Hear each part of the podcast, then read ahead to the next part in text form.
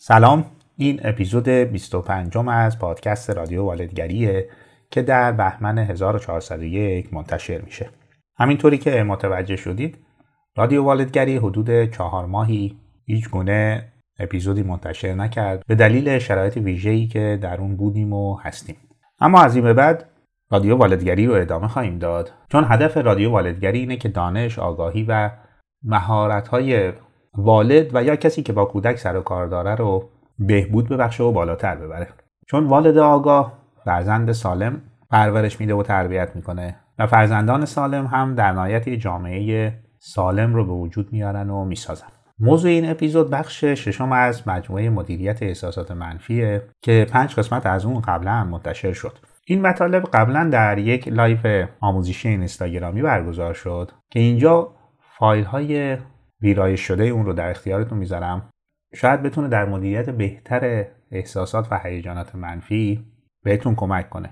به ویژه وقتی که والدید. چون بر یک والد واجبه که مهارت های مدیریت احساسات منفی مثل نگرانی، استراب، استرس، خشم و عصبانیت و در نهایت اندو، ناراحتی و افسردگی رو بتونه به درستی مدیریت کنه تا از آسیب های احتمالی به خودش و فرزند جلوگیری کنه. پس اگر آماده اید بریم بخش ششم از مدیریت احساسات منفی رو با هم بشنویم.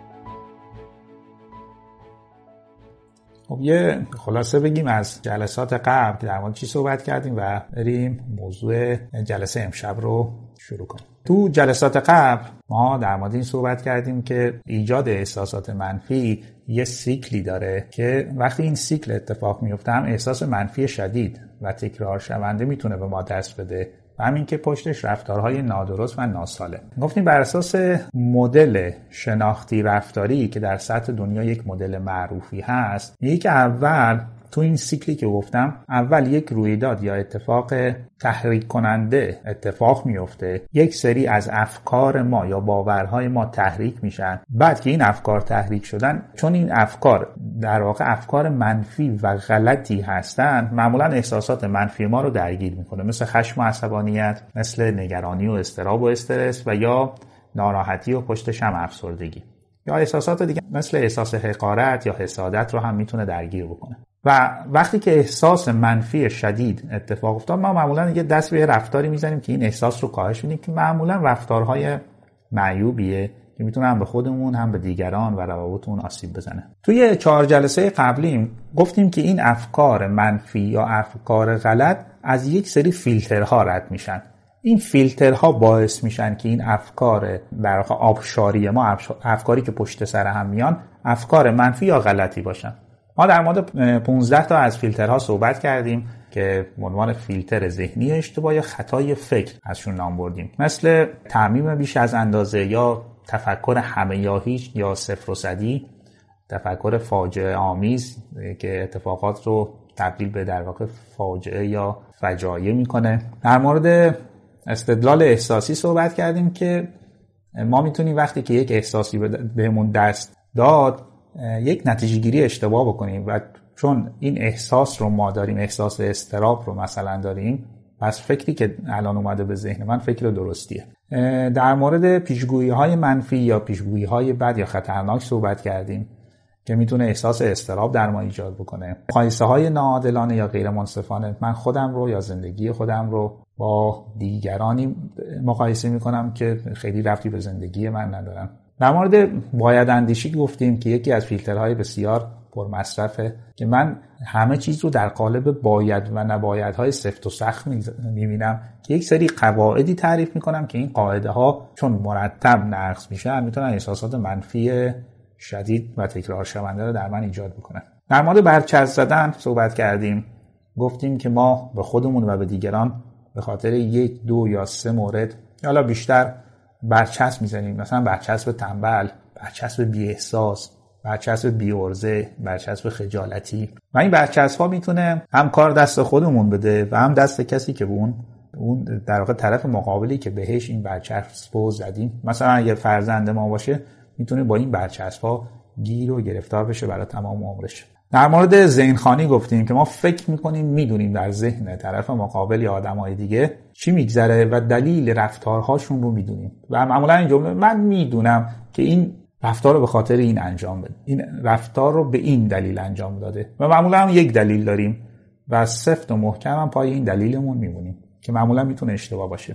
و در نهایت هم فیلتر در نگاه از دید فیلتر منفی و نادیده گرفتن جنبه های مثبت هر اتفاق یا رویداد در واقع اطراف ما. چون اتفاقات ما یه ترکیبی هستن از در واقع منفی و مثبت. نه منفی منفی هن، نه مثبت مثبت. یه ترکیبی هن.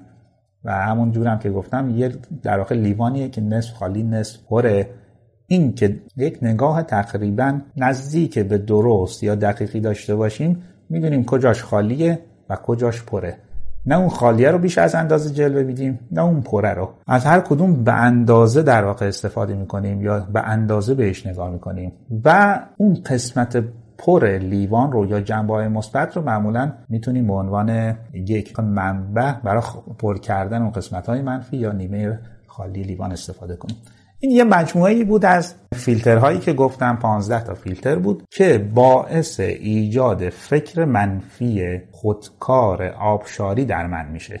از امشب یا از این جلسه تا چهار جلسه آینده ما در مورد یک سری تکنیک صحبت می‌کنیم که حالا آقا من این فکر منفی رو دارم. من این تحریف شناختی این خطای فکر رو دارم این فکرهای منفی رو دارم. جدای از شناساییشون حالا می‌تونم باهاشون چیکار بکنم؟ چطوری می‌تونم اینا رو کاهش بدم یا برخورد درست و مناسبی باهاشون بکنم؟ هدف ما در واقع از این تکنیک ها یا هدف اصلا بگم مدل شناختی رفتاری که من ازش نام بردم مدل شناختی رفتاری گفتم مدل در واقع فکری رفتاریه. هم روی فکر کار می‌کنه هم روی رفتار. نتیجه تغییر هر دوتا اینا حال و احساس بهتر یا متناسبتر در ماست. هدف این مدل یا هدف تکنیک هایی که قراره بگیم شاید بشه گفت یک چیزه. درک درست یا به اندازه واقعیت. همون لیوان خالی و پری که گفتم یه واقعیته.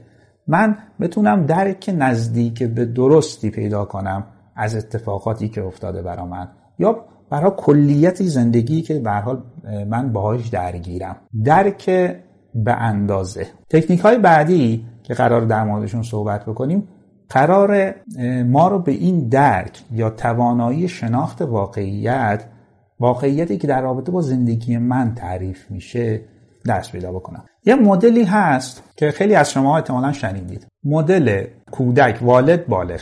میگه که تو شخصیت ما سه تا جز وجود داره کودک. والد بالغ. تو این جلسات آینده ما قرار بیشترین قسمتی که روش کار بکنیم بیرون کشیدن بالغه. یعنی ما قرار قسمت بالغ خودمون رو قوی تر بکنیم تا کودک و والد هم به یک کودک و والد سالم تبدیل بشن. من این مدل در موردش توضیح نمیدم چون جزو در مطالبی نبوده که من می‌خواستم تو لایوا بگم. پس تو این جلسات ما قرار با این تکنیک ها بیشتر بالغ رو بکشیم بیرون که کودک و والدمون رو به یه سلامتی برسونه. خب اما بریم سراغ تکنیک ها اولین تکنیک تکنیک سود و زیانه تکنیک سود و زیان به این معنی که این فکری که من دارم چه سود و زیان چه مزایا و معایبی مرا من داره. من یه فکری دارم و این فکر به نظر میاد که بد و غلط باشه. یا نادرست باشه. ولی من چرا این فکر رو نگه میدارم؟ یا به عنوان یه فکر تکرار شونده در ذهن من میاد و میره و ممکنه سالهاست این افکار یا این فکرها رو داشته باشم حالا ما مثلا یه دونه فکر الان مثال می‌زنم. چرا من این فکر رو با خودم دارم؟ چه سودی برا من داره؟ که معمولا من به سودش تا الان فکر می‌کردم که این همیشه همراه منه. و چه زیانی؟ حالا تو این وقتی از این تکنیک استفاده کنیم ما قسمت زیانش هم می‌بینیم. یعنی زیانش هم بررسی می‌کنیم که این فکری که تا الان من داشتم و رهاشم نکردم و معمولا احساسات منفی ایجاد می‌کنه چه سود چه زیانی برا من داره. این فکر رو در نظر بگیرید. این بچه همیشه منو عصبانی می‌کنه. این یه فکر دیگه. یه فکر هم منفیه هم احتمالا فکر غلط. چرا غلط؟ دلیلش اینه که این بچه همیشه منو عصبانی می‌کنه که احتمالا غلط دیگه.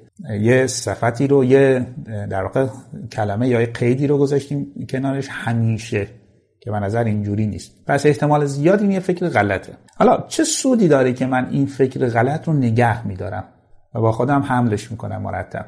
این بچه همیشه منو عصبانی می‌کنه. بذارین به عنوان یه والد این فکر چه سود و چه زیانی برای من داره. اولین سودش می‌تونه این باشه که من ایرادات خودم رو مثلا در فرزند پروری یا ایرادات شخصیتیم رو می‌خوام گردن فرزندم بندازم. دو من آدمی هم که نمی‌خوام خیلی وقت بذارم برای فرزند پروری یا اونقدر وقت نمی‌خوام بذارم برای رابطه با فرزندم. یا مثلا آموزش های رفتاری برام من وخیره و من از طریق عصبانی شدن و این فکر که این بچه منو عصبانی می‌کنه من دست به یه رفتاری می‌زنم که کل قضیه رو یه جورایی جمع می‌کنم. می‌تونم با یک داد زدن روی فرزندم اونو سر جاش بنشونم. البته به خیال خودم یه جورایی. و خودم رو هم تخلیه کنم. پس این فکری که این بچه من رو عصبانی می‌کنه یه سری سود داره برا من. یعنی این فکر جدای از اون چیزایی که اول گفتم وقت نذاشتن یا اینکه حالا خودم خیلی به زحمت نندازم بخوام چیزی یاد بگیرم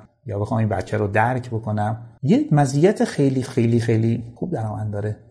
من با یک رفتار تمام احساسم رو از بین می‌برم. یه داد می‌زنم رو بچه و عصبانیتم خالی میشه. این مزیت های این فکر برا من. حالا این فکر یه سری معایبی هم داره دیگه. وقتی که من بیام عیباش و یا زیاناش رو بررسی بکنم تازه متوجه میشم که وقتی این فکر رو داشته باشم اون احساس عصبانیت در درون من یه جورایی شدت بگیره چه معایبی برا من داره. این که این افکار من این احساسات من رفتار من چه زیانهایی داره به من می‌زنه. مثلا معایبش یکیش اینه که من مسئولیت رفتار خودم یا مدیریت احساس خودم رو گردن فرزندم میندازم. اینه که منو عصبانی می‌کنه. یا باعث میشه که من همیشه تحت فشار باشم. یعنی من خودم این موضوعم متوجه نیستم ولی وقتی این فکر رو دارم که همیشه فرزندم داره منو عصبانی می‌کنه من یه زندگی یا یه والدگری تحت فشار رو دارم تجربه می‌کنم. یا ممکنه بیش از اندازه سختگیری کنم. و فرزندم رو تحت فشار قرار بدم برای فرزند پروری یا برای رفتار خوب. و چون این تحت فشار قرار گرفتن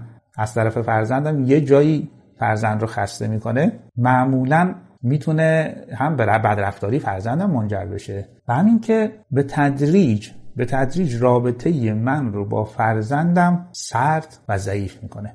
شاید خیلی از ماها این نوع در واقع فرزند پروری رو تجربه کرد این که پدر یا مادر ما خیلی داخل کار فرزند پروری حضور نداشته ولی همیشه با یک داد زدن می‌خواست ماجرا رو ختم به خیر بکنه و اوضاع رو درست بکنه.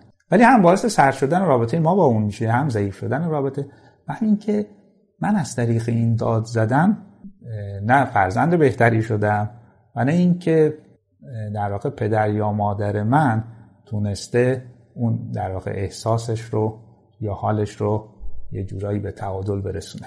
پس هر فکری که من دارم فکر منفی و غلط یه سری سود برا من داره یه سری ضرر.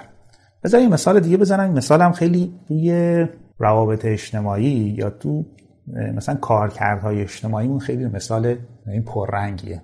من آخر هفته کنفرانس دارم. این کنفرانس می‌تونه هم درسی باشه یا شغلی باشه.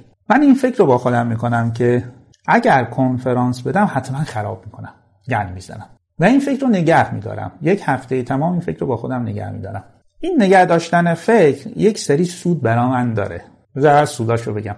اولین سودش اینه که باعث میشه که من از کنفرانس دادن تفره برم.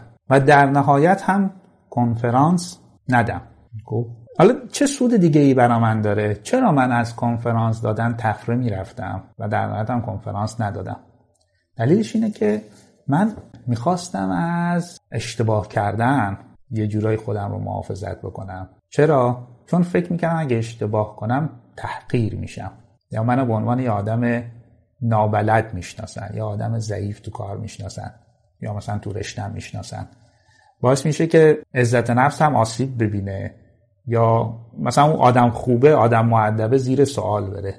من با نگه داشتن این فکر که اگر اشتباه کنم کنفرانس بدم حتما خراب می‌کنم. از خودم یه جورایی محافظت کردم. با در نهایت کنفرانس ندادم و تفره رفتن از کنفرانس. حالا اینا فواید این نوفک برا من هست. ولی پشتش یا اون ورش یک سری ضرر هست که ضررها معمولا خیلی قوی ترن و اثرگذارتر تو زندگی ما. مثلا همین مورد ضررش چیه؟ فرصت های خوبی رو ممکنه تو رشتم شغلم از دست بدم. یعنی من اگه اون کنفرانس رو مثلا تو فضای شغلی می‌دادن معمولا هم می‌تونست فرصت مثلا رتبه بهتر برای من ایجاد کنه یا موقعیت کاری جدید یا پروژه جدید یا روابط جدید. یا باعث می‌شد که ارتباطات جدیدی ایجاد بکنم که باعث ارتقای شغلی من می‌شد. این از دست دادن ها معایب این فکره.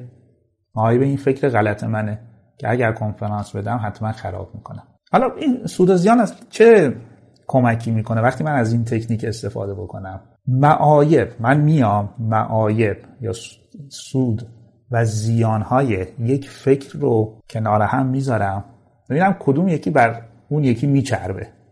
یعنی اگر مثلا من این فکر رو دارم و معایبش یا سودش بر معایبش میچربه من این فکر رو شاید بهتر نگه دارم. اگر فکر منفیت غلطی باشه. ولی اگر اونور معایبش برای من خیلی زیاده من احتمالا باید در این فکر تجدید نظر بکنم. این فکر رو تصمیم می‌گیرم این فکر رو زیر سوال ببرم و به تدریج بتونم اینو کنار بذارم. چون باعث میشه که من آسیب های جدی تو زندگی به این وارد بشه به خودم و به دیگران. حالا اونجا فرزن پروری رو گفتم اینجا فضای شغلی رو گفتم یا فضای تحصیلی رو. پس اولین تکنیک اینه که من اگر یک فکر غلط یا یک فکر اشتباه یک فکر بد دارم. اولا که این فکر رو تشخیص بدم که تو جلسات قبل گفتم که قرار بر اساس فیلترهای ذهنی من فکرامو تشخیص بدم. حالا که تشخیص دادم سود و زیانشو بسنجم. اگه سودش بیشتره نگهش میدارم. ولی اگه زیانش بیشتره من این فکر رو باید درش تجدید نظر بکنم و اون رو زیر سوال ببرم و آروم آروم بتونم کنارش بذارم. از این شد تکنیک اول.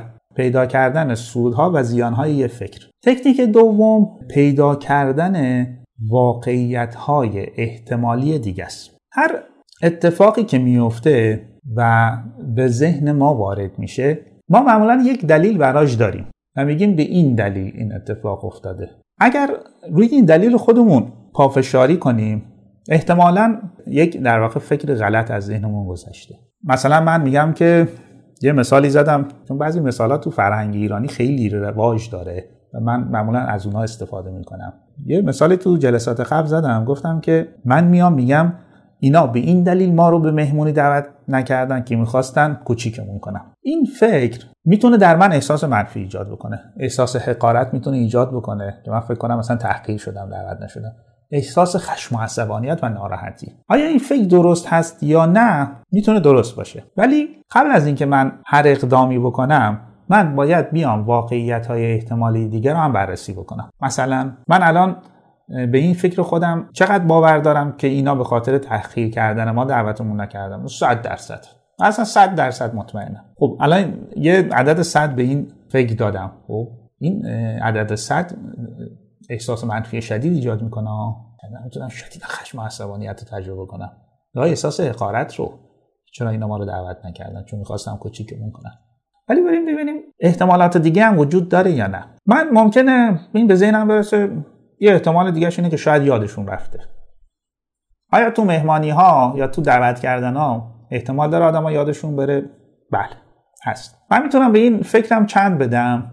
از صد و مثلا 20 بدم. یا شاید امکان دعوت ما رو نداشتن. می‌تونم به اینم 20 بدم. احتمالش هست. یا شاید دلیل خاصی برای خودشون داشتن که ما رو دعوت نکردن و ما از اون بی, از اون بی اطلاعی من می‌تونم به اینم 20 بدم. الان چند شد؟ 3 تا فکر 3 تا 20 تا 60 تا. یا شاید قرار ما رو بعدا دعوت کنم. یه ذره برای مثبت فکر بکنیم. یه 20 تا هم به این میدیم. شد 80 تا. اون فکر اولیه خودمونم میاریم وسط. اینکه اینا به این دلیل ما رو دعوت نکردن که ما رو سنگ کوچیک کنن. پس شد 5 تا فکر 5 تا 20 تا 100 تا. من اون فکر اولیه خودم رو در نظر می‌گیرم. شاید درست باشه. شاید به همین دلیلی که میگم. ولی الان 20 درصد بهش دادم. من 4 تا احتمال دیگه هم در نظر گرفتم. الان با این 20 که به فکرم دادم من اومدم یه کاری دارم انجام میدم دیگه. من اومدم رو فکرم فکر اولیم یه کاری انجام دادم. سایره یا بقیه احتمالات رو هم آوردم وسط. و هر کدومشون یه امتیاز دادم. من اگه بتونم احتمالات دیگه هم در نظر بگیرم و هر کدوم از اینا مثلا می‌تونه اگه ده احتمال باشه هر کدوم از اینا ده بگیره. و اون فکر اولیه منم ده بگیره. پس من الان که ده گرفت یعنی از صد اومد رو ده یا اومد رو 20 احساس من هم احساس متفاوتی میشه. الان اون احساس اگر مثلا رو 80 90 یا 100 بوده احساسم میاد رو 15 20 25 به یک احساس شاید بگیم عادیه دیگه. من الان یه ذره ناراحتم یا یه ذره خشمگینم که دعوت نکردن. من احساسم احساس عادیه. اگر اصلا هیچ خیالی برام نباشه خب من شاید که اصلا روابط برام مهم نیست. یا مثلا جایگاه خودم رو تو روابط نمی‌دونم. که هیچ چیزی برام مهم نیست. نه. پس من اومدم احساس رو متعادل کردم از طریق در نظر گرفتن واقعیت های دیگه. حالا بعدش می‌تونم چیکار بکنم؟ حتی قبلش اینو بگم. من با متعادل کردن احساسم یه کار خیلی مهم انجام میدم. از واکنش های شدید احساسی و رفتار نادرست جلوگیری می‌کنم. وقتی تنها واقعیت رو همین فکر خودم می‌دونم و احساسم احساس بالاییه من ممکنه هم تجربه بدی داشته باشم در رابطه با خودم یا برای همسرم یا خانوادم حتی اینکه ممکنه زنگ بزنم مثلا به اونا یا با اون کسایی که دعوتمون نکردن. به حال یک رفتار نامتناسب انجام بدم قبل از این که بفهمم ماجرا چیه. و اینجاست که می‌تونم کار رو خرابتر بکنم. حال خودم رو از قبل هم بدتر بکنم و روابطم رو یه جورایی آسیبشون بزنم. پس وقتی که احساس رو متعادل می‌کنی حالا من قرار بیام بررسی بکنم. اگر موضوع برای من مهمه باید بررسی بکنم. که دلیل دعوت نشدن من چیه؟ من به چه دلیل دعوت نشدم؟ و بیام اگر امکانش برام وجود داره واقعیتش رو کشف کنم. حالا واقعیت کشف شد من بر اساس اون نتیجه گیری می‌کنم. اگر واقعیت همون چیزی که در ذهن من اون فکره بوده خواستن تحقیر می‌کنن یا کوچیک می‌کنن خب من در رابطه با این آدم ها و تجدید نظر بکنم. اگر هم چیزهای دیگه بوده خب من احساسم متعادل میشه و می‌فهمم ماجرا چیه. پس وقتی که واقعیت های دیگر رو در نظر می‌گیریم فکر من از صد درصد بودن میاد روی یکی از احتمالات روی 10 درصد یا 15 یا 20 درصد و بعد بعد بررسی بکنم که کدومش درست تره کدوم یکی از این احتمالاتی که دارم درسته. و اگرم نفهمیدم بازم احساس من احساس متعادلیه که به تدریج می‌تونه در واقع اون احساس منفی شدید از بین بره و من رفتارهای متناسب با اتفاقی که افتاده داشته باشم. پس دو تا تکنیک گفتیم. اولا سود و زیان فکر منفیم رو بتونم پیدا بکنم. دو واقعیت های دیگه ای که می‌تونه اتفاق افتاده باشه به غیر از آنچه که من فکر می‌کنم و فکر خودم رو به عنوان یکی از احتمالات در نظر بگیرم. تکنیک سوم که یه جوری میشه گفت شاید تکمیل کننده این دوتا تکنیک اوله یا در ادامه اونا میاد تعریف مجدد واژه هاست یا اصطلاحاتی که ما به کار می‌بریم. مثل مثل مثلا موفقیت مثل احترام عشق وقت.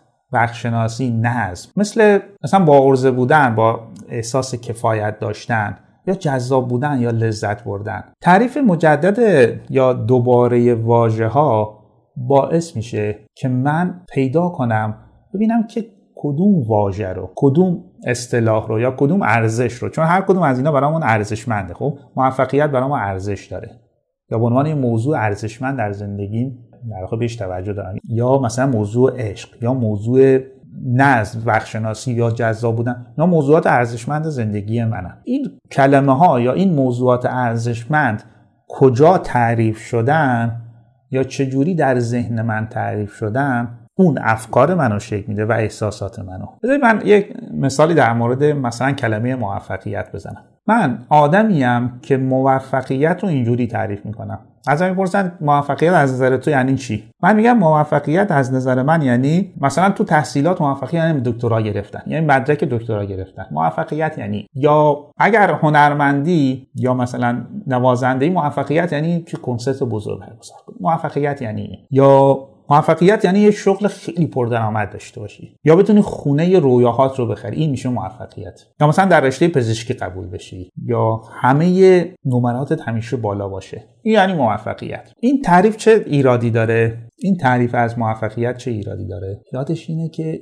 دستیابی به موفقیت رو در واقع اونقدر بالا تعریف کردیم که دسترسی بهش به راحتی امکان پذیر نیست. نه اینکه امکان پذیر نیست به راحتی امکان پذیر نیست. این یک. دو اینکه موفقیت رو اصلا در دوردست از نظر حتی زمانی تعریف کردیم. همین دلیل من ممکنه تا زمانی که اگر حالا تو رشته مثلا تحصیلی هم دارم ادامه تحصیلی تا زمانی که دکترامو نگرفتم خودم آدم موفقی نمی‌دونم. پس هر چیزی غیر از این برای من اتفاق بیفته می‌تونه برای من شکست باشه. یعنی من اگر هم یه زمانی نتونستم ادامه تحصیل بدم خودم آدم شکست خورده می‌دونم. چرا؟ چون موفقیت رو درست تعریف نکردم. موفقیت رو یه جایی تعریف کردم که دسترسی بهش هم در دراز مدت اتفاق میفته که شاید هم هیچ موقع اتفاق نیفته و همین که به سختی. در حالی که یه تعریف مجدد از موفقیت می‌تونه چقدر مثلا هم حال ما رو عوض کنه هم موفقیت به شکل روزانه رو برامو به وجود بیاره. مثلا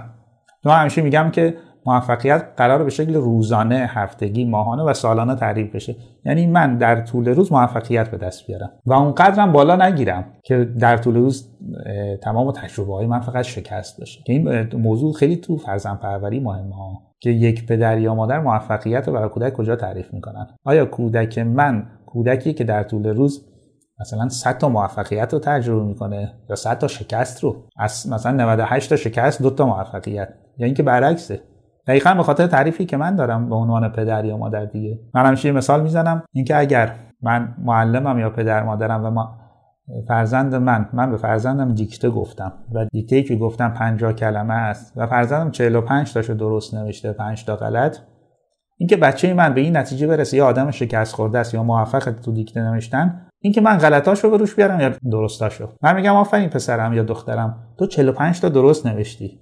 یعنی اینکه نه بیشتر دقت کن. 5 تاش غلطه. از بعد بیشتر بخونی. ماجرا یکی ها. 45 درست 5 غلط. ولی تاکید من بر اینکه تو به خاطر غلطات مورد توجه قرار گرفتی یا به خاطر درستات موفقیت یا شکست رو در ذهن فرزند من تعریف می‌کنه. و می‌تونه تا آخر عمر تا آخر عمر باش باشه دیگه. پس ما واژه ها رو قرار یه جایی تعریف بکنیم که امکان دسترسی بهش وجود داشته باشه و بیش از این که من در رابطه با این واژه ها شکست رو تجربه کنم موفقیت رو تجربه کنم. اگر بذار اینو روی نموداری که تو جلسات قبلم گفتم روی نمودار توضیح بدم. اگر یه نمودار صفر تا در واقع 100 در نظر بگیریم و وسطاش 10 و 20 و 30 و 40 باشه مثلا موضوع وقت شناسی برا من کجا قرار داره؟ شاید در بهترین حالتش یا در سالمترین حالتش اینه که هولوش مثلا 40 تا 60 یا 70 باشه. نه از این بیفتیم که هیچ شناسی نداشته باشیم. نه از اون بر اینقدر بالا باشه که هر کسی خارج از این قاعده وقتشناسی من حرکت بکنه من عصبانی میشم. یک نفر بچه من دیر کنه عصبانی میشم. همسر من دیر کنه عصبانی میشم. چرا؟ چون بالا تعریفش کردم. 90 روز ساعت در که تو زندگی عادی ما اصلا امکان پذیر نیست. یا موضوع مثلا مورد توجه قرار گرفتن. من بین 40 تا 60 70 همیشه یه جایی برای این مورد توجه قرار نگرفتم بذارم. اگه جایی مورد توجه قرار نگرفتم یا من توجهی نشد یا موضوع احترام. اگه احترام به من گذاشته نشد برای من چیز عادی و پذیرفته باشه. و من بپذیرم که بله مثلا این قسمت از 60 به بعد دیگه اتفاق نمیفته. از 60 به بعد دیگه موضوع لذت برای من اتفاق نمیفته. بعضی آدم ها مثلا موضوع لذت از غذا براشون خیلی مهمه. یعنی خیلی بالا تعریفش کردن. معمولا اگر غذا بخوره یه قاشق بذاره دهانش و ببینه خوشمزه نیست غذا نمی‌خوره. چرا؟ چون خیلی بالا تعریف کرده لذت بردن از غذا رو. یعنی غذا همیشه باید براش خوشمزه و لذت بخش باشه.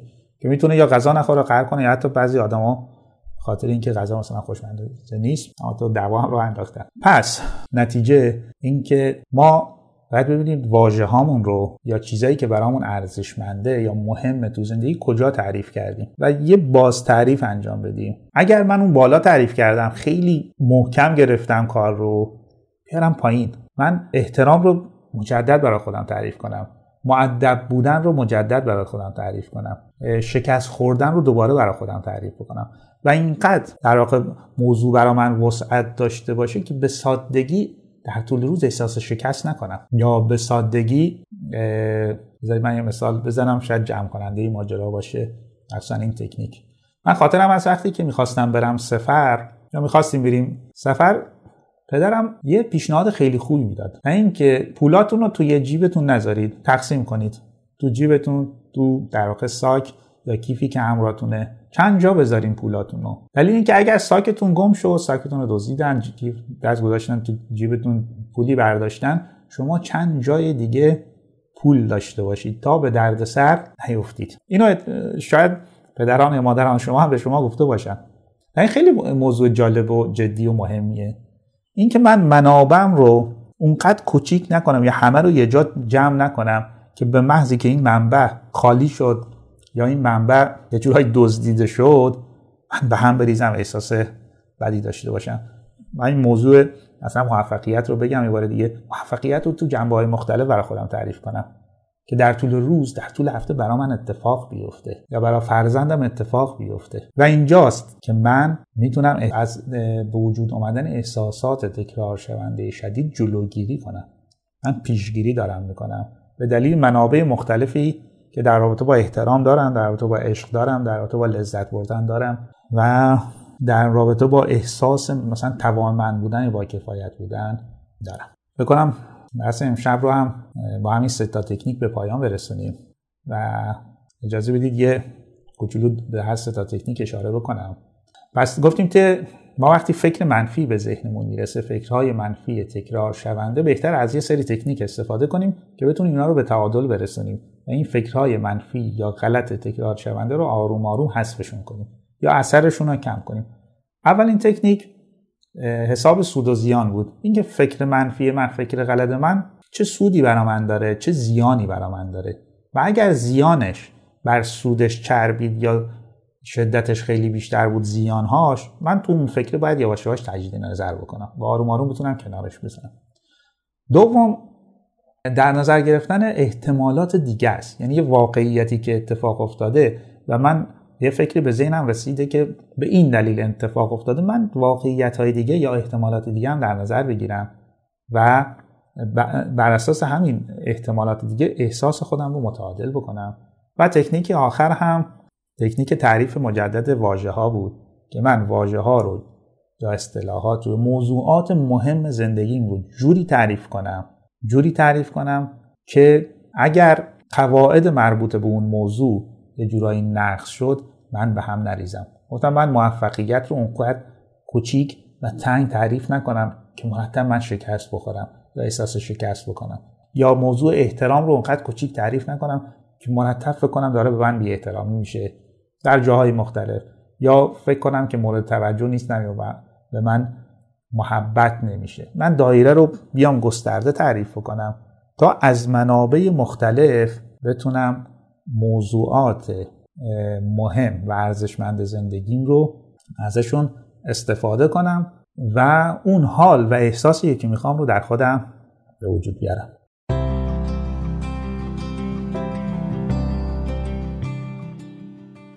چیزی که شنیدید اپیزود 25 از پادکست رادیو والدگری و بخش ششم از مجموعه مدیریت احساسات منفی بود. پادکست رادیو والدگری رو می‌تونید از اپلیکیشن های انتشار و پخش پادکست گوش کنید یا می‌تونید عضو کانال تلگرام مدرسه والدگری بشید که لینکش رو در قسمت توضیحات گذاشتم همه اپیزودها اونجا هم هست می‌تونید به سادگی از اونجا هم گوش کنید در ضمن اگر احتیاج به مشاوره تلفنی دارید می‌تونید به شماره که در قسمت توضیحات گذاشتم پیام بدید و یا تماس بگیرید تا وقتی برای شما تنظیم بشه و من در خدمتتون باشم. ممنونم که پادکست رادیو والدگری رو به دیگران هم معرفی می‌کنید و پیشنهاد می‌کنید که اونها هم گوش کنند. و همینطور یه تشکرم کنم بابت پیام هایی که برای من می‌ذارید. هر پیامی رو که می‌بینم و می‌خونم باعث دلگرمی و انگیزه من میشه برای ادامه کار. از خوشحال میشم که می‌بینم چقدر والدین به دنبال افزایش دانش و آگاهی خودشون در حوزه رشد کودک و همینطور مهارت های فرزند پروری که این نوید یک آینده خوب رو میده هم برای خودمون و هم برای فرزندانمون. ممنونم که تا آخر این اپیزود با من و پادکست رادیو والدگری همراه بودید.